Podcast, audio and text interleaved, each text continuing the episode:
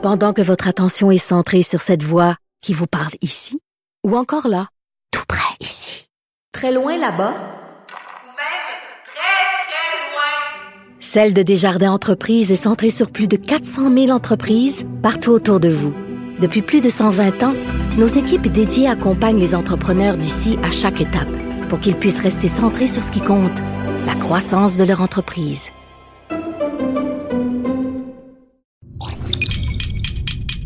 Cube Radio. Silence! Veuillez vous lever. La cour présidée par l'honorable François-David Bernier est déclarée ouverte. Entrez dans les coulisses de la justice. Écoutez, vous serez pas jugé. Ils appellent à la barre les acteurs de l'actualité. Oui, votre honneur. Avec François-David Bernier. Avec François-David Bernier. Avocat à la barre. Cube Radio. Bonjour, bienvenue à Avocat à la barre, votre émission d'analyse de l'actualité judiciaire de la semaine. Aujourd'hui, on parle avec euh, Pierre Paulus, euh, député conservateur euh, au euh, comité de la sécurité publique. Il nous parle de- du cas Lévesque, bon, de la commission des libérations conditionnelles, à l'effet qu'il y a, il faut mettre la lumière sur le dossier, pourquoi on a libéré un tueur? Euh, ensuite, on parle à Maître Boily, une poursuite dans le dossier de Gilbert Rozon et de Juste pour rire, une poursuite au civil de 735 000 On parle également avec Patrice Ouellette, gestionnaire de haute performance, qui vient nous expliquer c'est quoi l'ego, cet ego-là qui fait faire tant d'argent aux avocats parce que ça crée de la chicane, comment gérer notre ego? Et pour finir, bien évidemment, vos questions, les questions du public, on y répond avec euh, Jean-Paul Boilly. Et on vous rappelle de poser vos questions sur le Facebook ou au 187 Cube Radio. On prend les meilleurs, on y répond. Votre émission commence maintenant. Avocat à la barre. Alors je procède à la lecture du verdict. Avec François-David Bernier. Les meilleures plaidoiries que vous entendrez. Cube Radio. Cette semaine, j'ai écrit dans le journal de Montréal une chronique suite à une entrevue que j'avais fait à avocat à la barre avec un commissaire à la retraite qui va- m'avait expliqué, j'étais tombé de ma chaise disant que bon, la commission des libérations conditionnelles euh, du Canada, il manquait d'expérience, il n'y avait pas une relève adéquate et ça, ça avait pu euh, remettre en liberté des gens qui ne devraient pas l'être. Et là, on parle du cas de Marilyn, euh, Marilyn Lévesque, qui, qui, bon, qui choqué tout le Québec. On se pose des questions. Moi, je l'ai toujours dit, le dernier rempart, ce qui est important, surtout des, des condamnations de meurtre, qu'on se rappelle, c'est pas 10 ans, c'est pas 25 ans, c'est ta vie. Et c'est ta vie. Par contre, il y a les commissions des libérations conditionnelles qui viennent, bon, si quelqu'un est réhabilité, c'est le système, on va le relâcher. Par contre, quand, si on n'est pas capable de faire le travail, si on a des doutes, on doit le garder emprisonné. Il est en prison à vie. C'est pas une obligation de le libérer. Et ça m'a choqué cette semaine et j'ai été très, très heureux. Et moi, j'ai été quelqu'un que- qui défend cette commission-là, qui, qui le rappelle. Et là, je suis heureux d'entendre que le comité de la sécurité publique euh, prend ça en main pour qu'il y ait enquête et d'entendre les entrevues de Pierre Paulus, député conservateur, qui est avec euh, moi aujourd'hui. Bonjour, Monsieur Paulus. Bonjour, M. Bernier.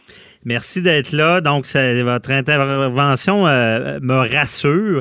Et là, j'aimerais comprendre comment on va procéder avec tout ça, là, pour faire la lumière, pour plus que ça arrive, ce genre de choses-là. là. Donc, donc, premièrement, il faut comprendre que j'ai, euh, au niveau parlementaire, moi, j'ai déposé une motion à la Chambre des communes qui a été débattue euh, mardi dernier et qui a été votée mercredi. Cette motion-là a été une, euh, demandait clairement, deux, il y avait deux objectifs à la motion. Premièrement, elle condamnait clairement la Commission des libérations conditionnelles du Canada pour le rapport qui avait permis à Eustachio Galès là, de- de- d'avoir des, des relations sexuelles pour euh, ses besoins. Euh, donc, premier point, condamne la commission, ce qui est très, quand même pesant. Parce qu'ils ont, ont conseillé à quelqu'un de faire un acte criminel. C'est pas rien. Là. En plus, ben c'est ça. C'est ça qui, qui est la, qui doit être étudié et compris euh, le plus euh, clairement possible, parce qu'actuellement, il n'y a personne qui comprend ce qui s'est passé là. Ben et oui. deuxièmement, également, dans notre euh, motion, on veut faire une enquête plus approfondie sur les nominations. Parce que justement, euh, on parle de commissaires, il y a des agents de service correctionnel et les commissaires, des gens qui sont nommés, qui sont en place pour reviser et prendre des décisions. pour euh, la permission de libération.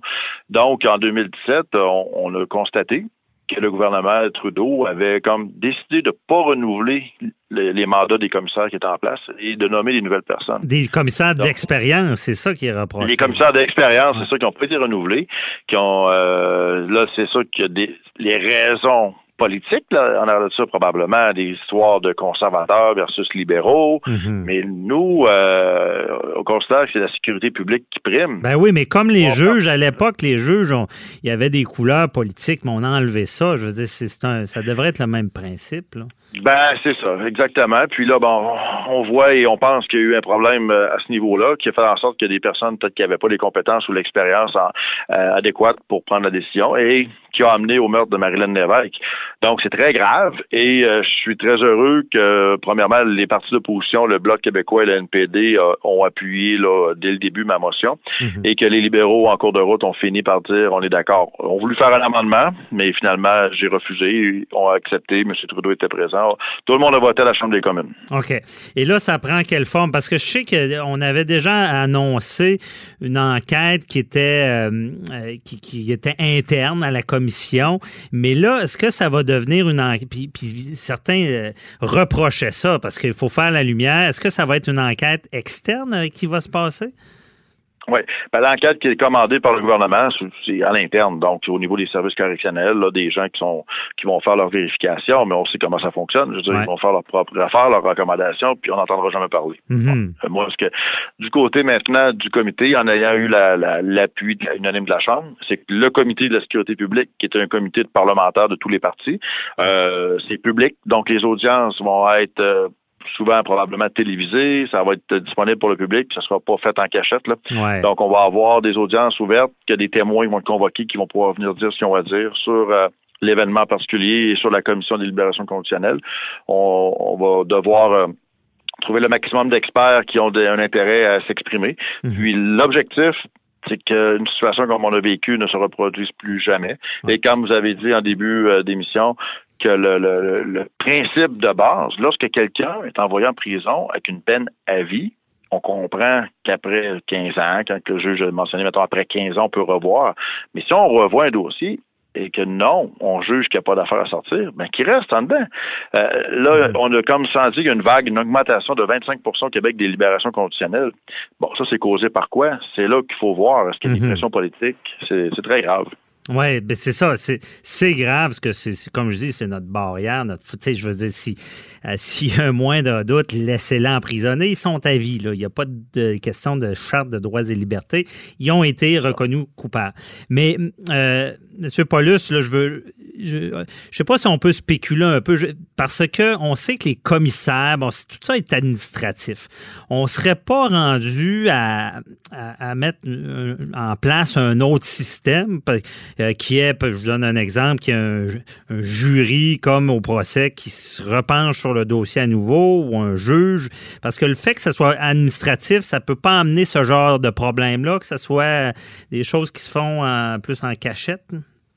Ben, c'est une très bonne question et c'est pour ça que le, le- le- je crois que le comité va, et j'espère, va nous permettre de, de faire la lumière sur la- les procédures et qu'on puisse faire des recommandations pour Mhm. changer parce que son, avec tout ce qu'on voit là, on voit très bien qu'il y a des manques. Puis Ouais. euh, c'est notre devoir, nous, de, de et c'est pour ça que j'ai poussé vraiment là-dessus, là, parce que ça n'a pas de sens. Puis Mhm. c'est notre devoir comme parlementaire de, de faire les changements qui s'imposent. Ben oui, ça n'a pas de sens. Expliquer ça à une famille disant ben votre fille est morte parce que, bon, manquait d'expérience, manquait de ressources, Ah. euh, ça n'a pas de sens. Mais euh, dans cette stratégie-là, une fois que, dans le fond, pour fa- faire comprendre nos, nos auditeurs, là, vous allez entendre des spécialistes là-dedans. là. Puis eux, ils vont vous dire comment ça marche. C'est un peu ça. Entre autres, en- entre autres, euh, probablement plusieurs anciens commissaires ou des gens qui ont travaillé au niveau des conditions euh, commissaires de libération conditionnelle qui ont, qui ont vécu différentes expériences, qui pourront dire actuellement quelle est la situation et pourquoi il y a des manques et d'amener des propositions. On a également des experts, euh, des, souvent il y a des universitaires ou des gens qui parce qu'il faut prendre tous les volets aussi. Il va bien entendu que l'objectif de libération, c'est souvent lorsqu'on parle de réhabilitation. Donc, il va falloir qu'il y en ait qui s'expliquent pourquoi il y a des individus comme Galès qui peuvent être considérés comme étant assez réhabilités pour être mis en circulation, Mhm. alors que d'autres non. C'est des questions comme ça qui, qui doivent être posées. Mais euh, l'exercice est important et j'espère qu'on va être en mesure de, Mhm. d'avoir les réponses et comme de- surtout de faire les changements Ben. C'est ça, faire la lumière. Mais une fois, bon, une fois qu'on a entendu tous ces gens-là, bon, le, le comité de la sécurité publique va rendre ses recommandations là au gouvernement en place. C'est ce que ce que je comprends là, euh, gouvernement Trudeau. Fait qu'il y a des recommandations qui sont données. Par la suite, est-ce que ben, le gouvernement n'est pas obligé de les respecter? C'est ce que je comprends. là. Bon, ça, c'est exactement la deuxième étape. Lorsqu'on aura complété notre travail, qu'on aura soumis notre rapport au gouvernement, Mhm. le gouvernement peut le prendre, bien entendu, et décider de le mettre sur une tablette. C'est son choix. Ah, Ou, ok. là, à ce moment-là, si ça arrive, si le gouvernement ne prend pas les actions qui s'imposent, son recommandation, là, ça va être à nous encore de revenir à la charge, de reposer des questions au gouvernement et de demander pourquoi il n'y a pas de changements qui sont apportés. Et ça va être à eux de répondre à ce moment-là. Mais au moins, l'avantage qu'on a actuellement au gouvernement minoritaire, euh, Mhm. l'opposition a beaucoup plus de pouvoir aussi de contraindre le gouvernement.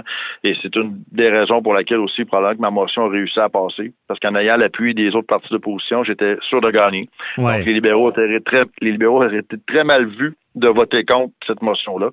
Parce que, de toute façon, le, j'aurais gagné mon vote de, quand même. Ouais, je comprends. Euh, mais effectivement, avec le rapport, euh, c'est pour ça que moi, en ayant au moins un rapport fait par les parlementaires, on va pouvoir faire de la pression après pour continuer puis s'assurer que ça, que ça bouge. Ben, c'est ça. Une fois que c'est rendu, il y a un jeu politique aussi de, de mettre une pression parce que personne ne peut être contre la vertu. Là, je veux dire, euh, c'est, c'est le genre de gros dossier comme ça que vous pouvez faire avancer. Parce qu'il y en a eu dans le passé aussi. Vous êtes, là, je- ma mémoire m'a fait défaut, mais le comité de sécurité publique intervient de plus en plus dans des dossiers. Là. Ouais. Euh, puis pour faire avancer les choses. Y a-tu des exemples de choses qui ont bougé là, suite au- à des actions du comité? euh? Bonne question, parce qu'effectivement, on fait beaucoup de travail, beaucoup de. C'est sûr qu'on a des, euh, énormément de travail sur des projets de loi. Mhm, c'est ça. Mais dans justement le projet de loi, si je pense aux armes à feu, à la sécurité nationale qu'on a fait dans les quatre dernières années. Ouais. Euh, malheureusement, voyez-vous, des amendements. Au niveau des armes à feu, on avait 44 amendements proposés pour améliorer le projet de loi, puis tous ont été refusés. Fait que ça, quand tu es un gouvernement majoritaire contre toi, tu peux rien aider. Tandis que la minoritaire, ben, nos amendements, ils n'auront pas le choix. Si la NPD, le Bloc québécois nous appuie, Mhm. euh, ça va passer. OK. C'est ça. Donc là, il y, a- y y une pression qui peut exercer, qui peut être exercée. On a un pouvoir différent, c'est ça. ça. Ouais, ben c'est c'est intéressant. Surtout pour des gros enjeux comme ça de, de- sécurité publique. euh, parce que, tu sais, on, ce Paulus, on, on pense, au, je ne sais pas si vous avez suivi au procès Bissonnette, euh, Alexandre Bissonnette à Québec, où est-ce Mm-hmm. qu'on essaie d'avance de déterminer comment une personne va rester euh, disant, bon, on va lui donner 50 ans avant qu'il puisse demander une libération conditionnelle. Mais à quelque part, c'est comme dire que notre commission fonctionne pas, là. Euh, c'est- Ben, c'est qu'à partir du moment, la, la loi est mise en place avec des peines cumulatives, mais là, on s'aperçoit que dans un cas comme ça, il y a, il y eu six euh, personnes qui ont été tuées, donc six fois 25 ans, ça fait 150 ans. Mhm. Là, on se dit, bon, euh, qu'est-ce qu'on fait avec ça? C'est sûr Ben, quand, euh, On veut d'avance les, les- être sûr qu'ils restent en dedans, mais ça devrait être la commission qui décide de ça. Si on avait confiance en la commission, on n'aurait même pas à se poser la question si on cumule des peines. C'est ce que je me rends compte euh, dans tout ça. ça- également, dans le juge n'aurait pas eu à faire des calculs et à, Ouais. à se trouver à peut-être être en appel, bon, Mhm. euh, ce qui va avec. Là. Donc, Ben, effectivement, c'est complexe, hein, parce qu'à chaque fois qu'il y a des, des lois qui sont mises en place, il faut toujours euh, penser à tous les, les impacts du reste qui va autour. Là. Ben oui, ben oui, c'est ça. Ça. Mais en tout cas, j'espère continuer votre bon travail, puis j'espère que la commission, on, on regagnera confiance en, cette- en cette commission-là qui est De toute façon, vous allez entendre parler de nos travaux et surtout lorsqu'on déposera le rapport euh, dans quelques mois, euh, On vous se allez être reparle. informés. Parfait. Merci. Merci beaucoup, Pierre Paulus. Bonne journée. Préparez vos questions. Cube Radio vous offre les services juridiques d'avocats sans frais d'honoraires. Appelez ou textez. 187 Cube Radio. Cube Radio 1877 827 2346. Gilbert Rozon et euh, Juste pour rire euh, sont poursuivis pour 735 000 dollars. Euh, C'est un ancien employé euh, qui poursuit là, pour ce montant-là. Euh, C'est c'est un archiviste qui était très apprécié par l'ancienne administration de Juste pour rire. Euh, et lui, ce qu'il veut, c'est être dédommagé euh, pour un congédiement, je crois. J'ai pas tout le détail, mais on en parle avec euh, Jean-Paul Boilly, notre chroniqueur. Bonjour. Bon matin. Oui, on a vu ça cette semaine. C'est un monsieur, c'est un archiviste, là, monsieur euh, qui était là pendant presque 26 ans, juste pour rire. Euh, là, ce que je comprends de la poursuite, puis on, on va essayer d'expliquer ça aux auditeurs, là, comment ça fonctionne? Bon, c'est une poursuite civile, on s'entend.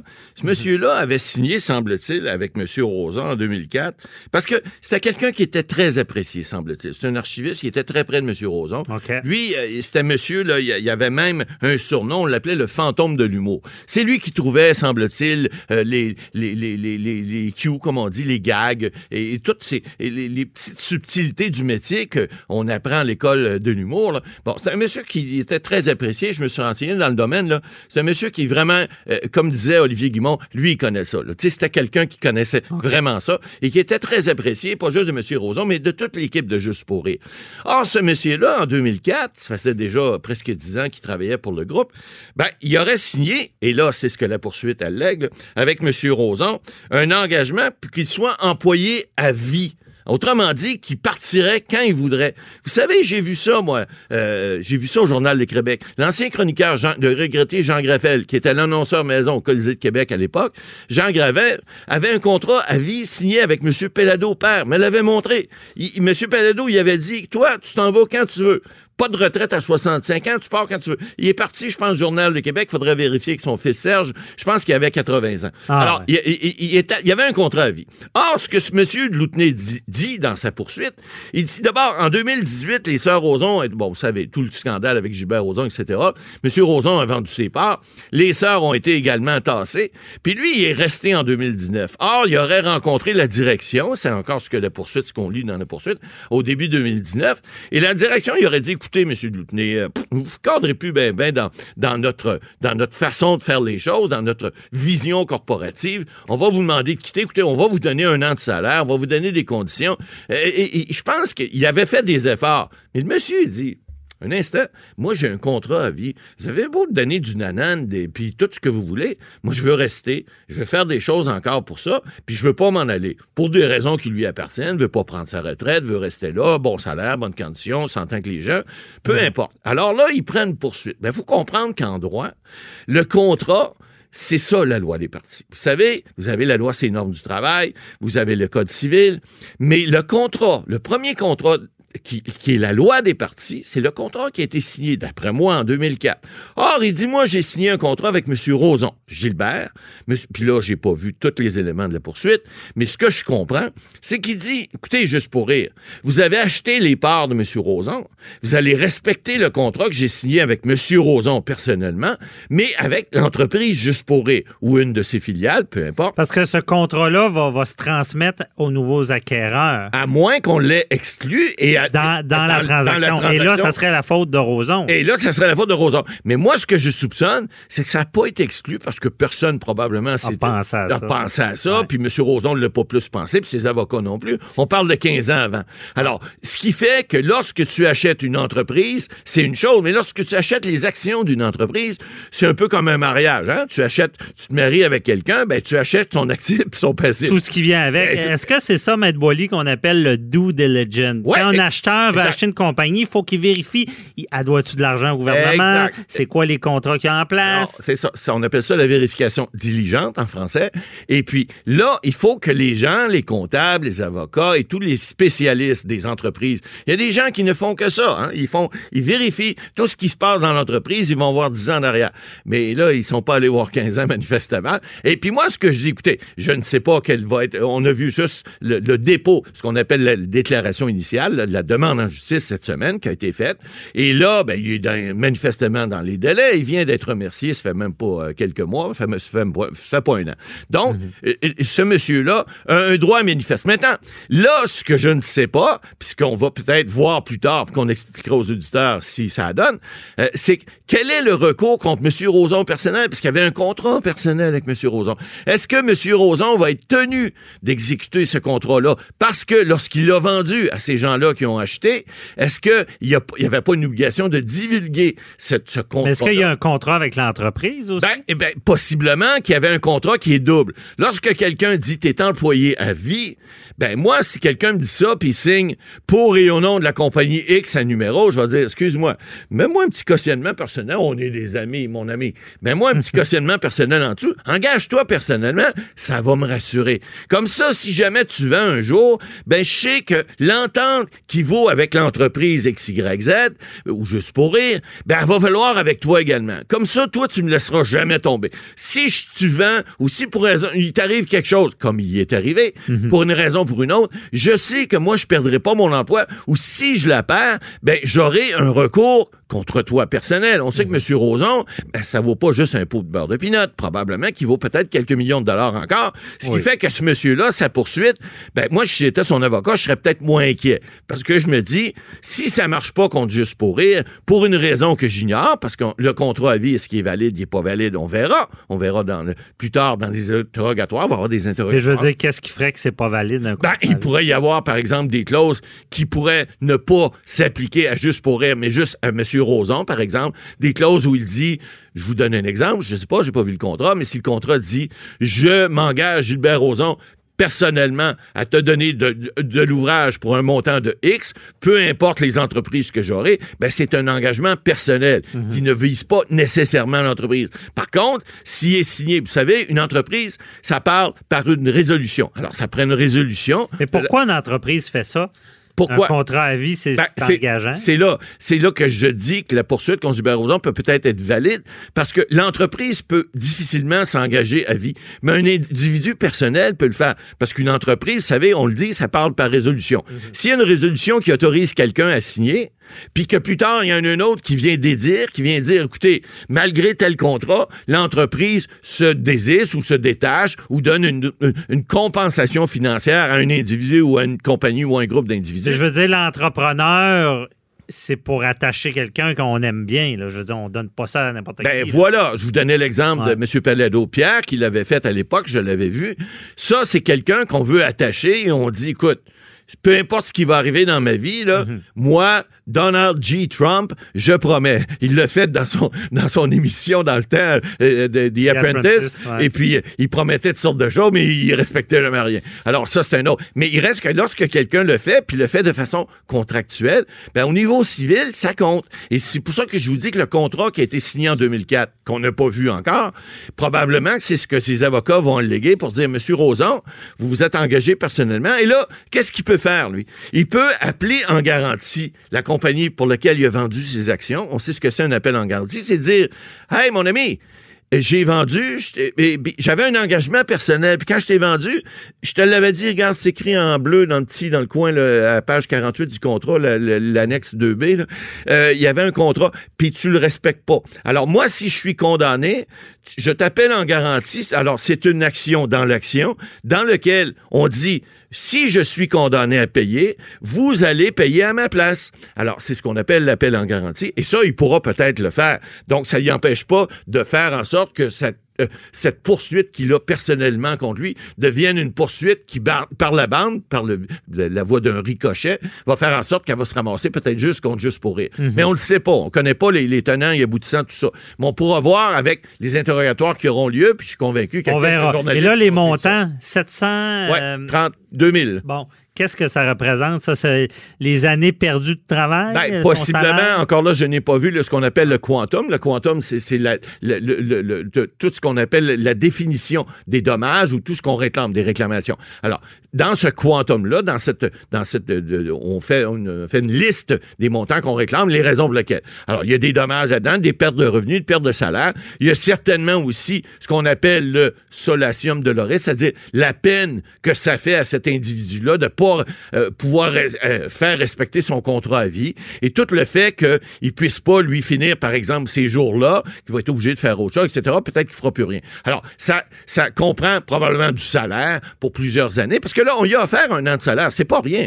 Mais après 25 ans, moi, comme juge arbitre, je l'ai fait souvent au fédéral, 25 ans de travail comme cadre dans une entreprise, hmm, d'après moi, ça mérite un peu plus qu'un an. Mais ça, on verra. On appelle ça le préavis de licenciement. Et puis, ben là, ça peut aller jusqu'à an, deux ça passe vite. Euh, ça passe vite, puis c'est vite mangé. Après ça, vous faites quoi? là? Vous prenez votre céréale le matin, puis vous n'avez plus de revenus. Mais il reste que je connais pas les, les- les- les be- les besoins ou les moyens financiers de cet individu-là. Mais je pense a le beau jeu. Oui, comme on dit, il y a, y une bonne cause parce qu'il pourra. sûrement. Tu sais- je veux dire, un contrat à vie, c'est pas rien. Ben, c'est quelque chose, c'est À rare. moins qu'il trouve des failles euh, dedans. là, je- Ben, c'est ça, pas. on verra, mais vous vous savez, là, il va y avoir des interrogatoires. On va faire. Peut-être décider de le garder finalement. Ben, sûrement. Ça coûterait peut-être moins cher. On verra. On verra. À suivre. Merci, Maître Boily. Euh, restez là. On va se parler tantôt pour les questions du public. Vous écoutez Avocat à la barre. Entrez dans les coulisses de la justice. Lego. Connaissez-vous Lego? Ben, je vais vous dire ce matin, Lego me fait vivre, fait vivre les avocats. La plupart des chicanes, des litiges vont partir. On va l'appeler Lego, l'orgueil, la grosse tête. Et souvent, ça va amener à quelqu'un à, faire, à commettre de grosses erreurs, à ne pas rester connecté, si on peut dire, grande Puis on voit ça partout, l'ego. Et on voulait analyser l'ego avec notre gestionnaire de haute performance de la méthode 48 heures par jour, Patrice Ouellette. Bonjour. Bonjour, Maître Bernier. Quel beau sujet, hein, Lego. Non pas les blocs Lego, mais bien Lego. Lego. Moi, comment de personnes m'ont dit, il n'aura pas une scène, j'aime mieux le donner à toi parce qu'il n'y aura pas une scène. Même si en réalité, il aurait pu s'entendre avec la personne. Souvent, c'est Lego. Euh, Explique-nous ça, là. Ça vient de où, cet Lego-là? Qu'est-ce qu'on fait avec? Beau, puis pour, pour imaginer un petit peu l'histoire de Lego, je vous raconte une histoire qui est arrivée dans les années 1800. C'est qu'au milieu des années 1800, il y avait une maladie qui était une véritable pandémie qu'on appelait l'infection postpartum. Et c'était quoi exactement? C'est quand les mères donnaient naissance, environ deux jours après la naissance, les mères décédaient. Et écoutez, il y a certains hôpitaux en Europe, c'est à la grandeur de l'Europe et des États-Unis, il y a certains hôpitaux dont le taux de mortalité était à 70% Aïe, aïe. alors, évidemment, c'était c'était complètement catastrophique. Et la médecine, à l'époque, ben, débutait comme une science. On peut dire, évidemment, c'était réservé aux hommes à l'époque. Alors, ces hommes de science-là ont décidé de dire, ben, on va trouver, nous, c'est quoi la cause de cette infection-là. Se sont mis à chercher et chercher jusqu'au jour où un de leurs collègues, le docteur Oliver Wendell Holmes, qui leur annonce qu'il pense avoir trouvé la source de autant de mortalité. Et il dit, mes chers amis, mes chers collègues, si on se lavait les mains avant de donner naissance, probablement qu'on éliminerait tous les décès. Évidemment, ça a été reçu avec un tollé de colère de la part de ses collègues. Et On l'a pratiquement, on l'a pratiquement crucifié sur la place publique. Et puis, imaginez, ça a pris 20 ans, 20 ans de recherche plus tard pour qu'on on fi- finalement qu'on trouve que si on se lavait les mains et qu'on stérilisait les équipements, on éliminerait autant de décès. Et tout ça est dû à quoi? À l'ego. Aïe, À l'ego. Et c'est tellement, tellement un reflet de ce qui se passe souvent dans nos sociétés. Vous l'avez bien dit, Maître Bernier. Combien de poursuites, j'imagine, vous êtes tellement bien parlé pour en, pour en placer, où c'est l'ego des gens qui prend le dessus. Et euh, c'est un fléau, hein. On sait très bien. Oui, c'est un fléau. Et euh, il y a des gens qui, voient noir, et puis je l'ai déjà dit, je l'aurais dit, des procès des fois qui durent six ans pour que deux personnes se rencontrent 20 minutes de temps, puis que maintenant avec le temps, euh, comme mon père me, rappelle souvent, euh, il dit ben, la phrase de Troya, qui, qui c'est un écrivain qui disait faut vivre le présent, lui sans lien avec le bonheur, mais il faut vivre le présent avec la même sérénité qu'on pense au passé. Souvent, quand c'est passé, Ah oui. le, le jeu se calme, le temps fait bien les choses. Et des litiges comme ça, je pense que le temps va agir sur cet ego-là, l'orgueil, je veux, je veux gagner. Et j'ai vu des gens en 20 Absolument. minutes régler des litiges de 6 ans de temps. Mais Patrice, à, à t'avoir, parce que tu es en gestion, et j'imagine que c'est du poison, ça. Est-ce qu'il y a, il y a des, des trucs, une façon de faire pour euh, diminuer son ego? Et euh, Les- comme je t'ai déjà Oui, entendu dans une absolument. chronique, tu disais que l'ego nous servait aussi. Ben oui, parce que l'ego a tellement mauvaise presse. Faut pas oublier une chose, par contre. L'ego, c'est une forme d'énergie aussi. Et lorsqu'elle est bien utilisée, c'est ce qui va propulser des carrières plus haut. C'est ce qui va amener les gens à aller beaucoup plus haut, à amener leur entreprise plus haut. Prenez euh, Elon Musk, Jeff Bezos. Mhm. C'est des gens qui ont des gros égaux, mais leur ego leur permet aussi euh, de foncer, leur permet de prendre des risques.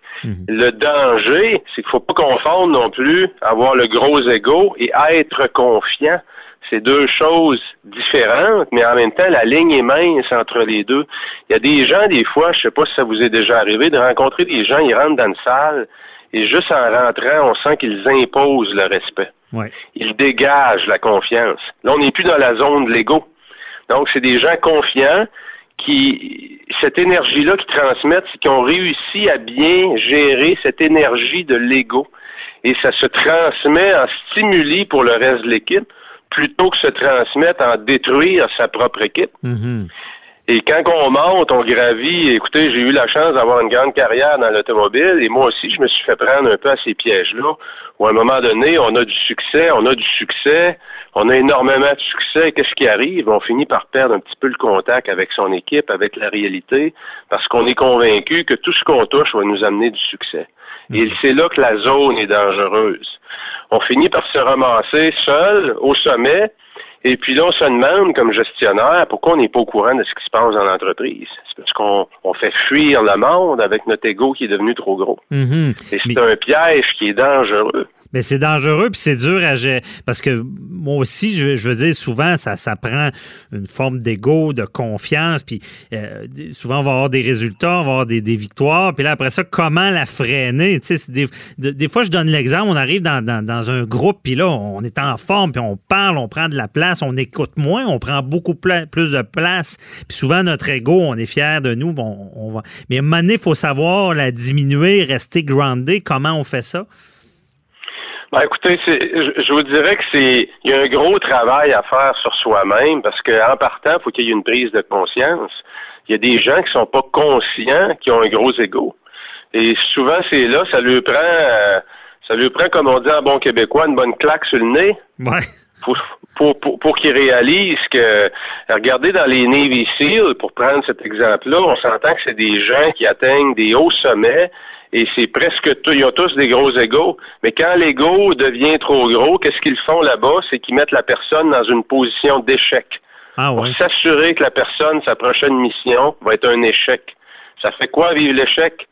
Ça nous remet les deux pieds par terre. Ah oui, ils le Regarde. font exprès? Oui, absolument. Regardez le sport dans lequel c'est le plus classique, c'est la boxe. La boxe, on le voit avant les matchs, les égaux sont tellement gros. Mhm. Il y a pratiquement pendant les conférences de presse, souvent des combats pendant la conférence de presse, tellement les égaux sont gonflés. Ouais. Et après le match, il y en a un des deux qui va perdre, c'est sûr. C'est drôle, on n'entend plus ça, hein? Non. Oh, euh, C'est comme si l'échec nous ramène. Donc, c'est important de, de faire attention, surtout si vous faites partie de ceux qui ont beaucoup de succès. Faites attention. Gardez vos deux pieds connectés comme il faut, bien au sol. Parce que sinon, ça devient une zone dangereuse. Et regardez dans le sport, il y a tellement de beaux athlètes qui ont atteint des hauts sommets. Je pense à Usain Bolt. Usain Bolt arrivait sur le terrain, il était toujours en, en train de connecter avec la foule, il restait connecté sur le terrain. Pour moi, le modèle d'athlète qui a réussi le- au plus haut niveau et en affaires aussi, et qui représente une maîtrise, je dirais pas parfaite, mais pas loin de son ego, c'est Georges Saint-Pierre. Oui. Georges Saint-Pierre a toujours été gentil, courtois, en conférence de presse, authentique. Euh, c'est un exemple, je crois, à suivre pour un gestionnaire qui a du succès. Regardez Georges Saint-Pierre, ce qu'il a Mhm. réussi et comment il est, et comment il interagit avec les gens. Rester au sommet aussi, c'est pas facile, ça. Parce que euh, il a su même, en parlant de Georges Saint-Pierre, euh, il a su se retirer au bon moment. Ça doit pas être facile. Souvent, il me semble, on voit des combattants, que ce soit UFC ou euh, boxe ou on va dire en affaires la même affaire, ils vont se retirer quand ils ont mangé une volée. Là. Euh, oui, c'est le cas de le dire, absolument. Mais en affaires, je vous dirais que c'est euh, les gens en général qui, qui veulent gravir puis qui ont ce désir-là, cette drive-là, de monter les échelons. Ben, en partant, par définition, ça prend un bon ego. Et c'est d'être bien coaché, d'avoir des bons mentors pour être sûr que quand l'ego devient trop gros, euh, d'être entouré d'amis qui sont qui sont authentiques, qui sont capables de nous le dire, parce que c'est pas tous les amis qui ont le courage de dire à leurs amis Hey, là, je pense que tu es rendu trop loin, là. Ouais. T'es- t'es- c'est c'est Mais d'ailleurs, d'ailleurs, Patrice, euh, as- as-tu une idée comme ça de dire c'est quoi le premier signe de dire là, là, là, je- faut j'ai mon ego après le déçu. Ben, moi, je pourrais répondre quand tu es rendu dans des procédures puis fini, puis tu n'es pas capable de parler à l'autre partie pour trouver une solution. Mais y a-tu des signes que tu constates? Ben, c'est rare que vous avez du feedback. Le seul Ouais. feedback que vous avez, il est toujours positif. Mhm. Parce que les gens ont peur de vous dire la vérité. Donc, s'il y a trop de gens autour de vous qui vous disent que vous êtes beau, que vous êtes fin, que vous êtes bon, Hmm. c'est un signe que votre ego est rendu probablement trop gros. OK, c'est bon. Donc, il faut s'entourer de, de- de bons, de bons critiques aussi. Là. Ah, ça nous prend, c'est pas pour rien qu'on dit qu'on a des vrais bons amis, là. On peut les compter sur une main. Et pour moi, un vrai bon ami, c'est quelqu'un qui est capable de nous dire en toute franchise euh, nos quatre vérités quand c'est le temps de le faire. Parce que ça prend du courage pour le faire. Et assurez-vous de pas vous entourer seulement de gens qui vous rappellent combien vous êtes beau, vous êtes belle. Ça vous en prend qui vous disent que ça fonctionne pas, là. T'es pas sur la bonne track. Mhm. Non, c'est ça. Des, des gens qui nous rappellent. À l'inverse, il y en a qui s'entourent de mauvais monde. Ça, c'est un autre dossier. Mais de, de, de, comprendre puis vraiment de rester euh, groundé, euh, on, te comprend bien. Donc, euh, merci beaucoup, euh, Patrice Ouellette, de ces bons conseils de gestion. Et on rappelle, tu as lancé ton livre aussi, ta méthode 48 heures par jour. Exact, exact, qui est disponible sur 48heuresparjour.com. Les, euh, les ventes vont très bien, très heureux du, euh, du résultat. Bon, super. Fait que, euh, un bon outil, euh, avocat à la barre, on, on aime bien ce côté-là, gestion qu'on applique à toutes les sauces. Merci, Patrice Ouellette. Bonne journée. Un plaisir. À la prochaine. Bye bye. Avocat à la barre. Alors, je procède à la lecture du verdict. Avec François-David Bernier. Les meilleures plaidoiries que vous entendrez. Cube Radio. C'est maintenant l'heure des questions du public. Vos questions que vous nous posez sur le Facebook, sur le 187 Cube Radio. Et maintenant, on commence. On va avoir le temps d'en répondre à deux, dont la première est, est assez, euh, sera assez complexe, malgré que on connaît l'histoire. Il y a Hélène de, de- ben, bonjour, euh, rebonjour, Matt Boily. Bon. Euh, il y a Hélène qui habite à Québec qui nous demande par texto sur la ligne 187 Cube Radio si un procès comme celui de Donald Trump euh, s'est déroulé, aurait pu avoir lieu ici au Canada, au Québec. Est-ce que, ben, dans le fond, euh, je comprends la question, est-ce qu'on pourrait destituer euh, un premier ministre, Matt Boily? Écoutez, Madame Hélène, je ne sais pas où vous êtes, là, mais êtes-vous bien assis ou bien couché le dimanche matin? là? Écoutez, c'était une parodie de justice qu'on a assisté aux États-Unis. Au Canada, jamais, jamais, jamais, jamais on pourrait avoir un procès comme ça. D'abord, C'est un procès pipé, quoi. ben, écoutez, là, les dés étaient pipés d'avance, puis c'est, c'est pas juste ça. C'est toute la démocratie puis la justice qui en mange pour son rhume, là. Parce que vous avez vu, là, les gens qui sont là, d'abord, les sénateurs étaient libres de la procédure. Ils ont décidé de ne pas avoir de témoins. Un procès, pas de témoins. Voyons si ça a de l'allure. Ça n'a aucun bon sens. On peut pas penser qu'ici au Canada, dans notre démocratie, on va avoir ça. Alors, est-ce qu'on pourrait destituer quelqu'un ici sans entendre de témoins? Ben non, la réponse est non. C'est ridicule. Alors, les Américains, avec un président ridicule, ont réussi à se couvrir de ridicule. Il y en a un seul républicain qui a un seul qui osé, parce que c'est le, le régime de peur là-bas. Ils ont toute la chienne, les sénateurs qui sont républicains. Ils ont tous voté en faveur. Monsieur Trump, le canard, ne sera pas condamné. Puis c'est de voir la face du juge en chef, de regarder ça sur CNN, juge en chef qui annonce l'acquittement de Donald Trump. Il en est découragé. Je veux dire, ça n'a aucun bon sens. Je le déclare non coupable. Ben oui, il y a eu un vote de 53, euh, euh, 52-48. Il y a M. Romney, qui est le sénateur républicain, qui lui a dit... euh, Écoutez, moi, à mon âme et conscience, je peux pas voter pour dire qu'il est non coupable. Voyons donc, c'est tellement évident.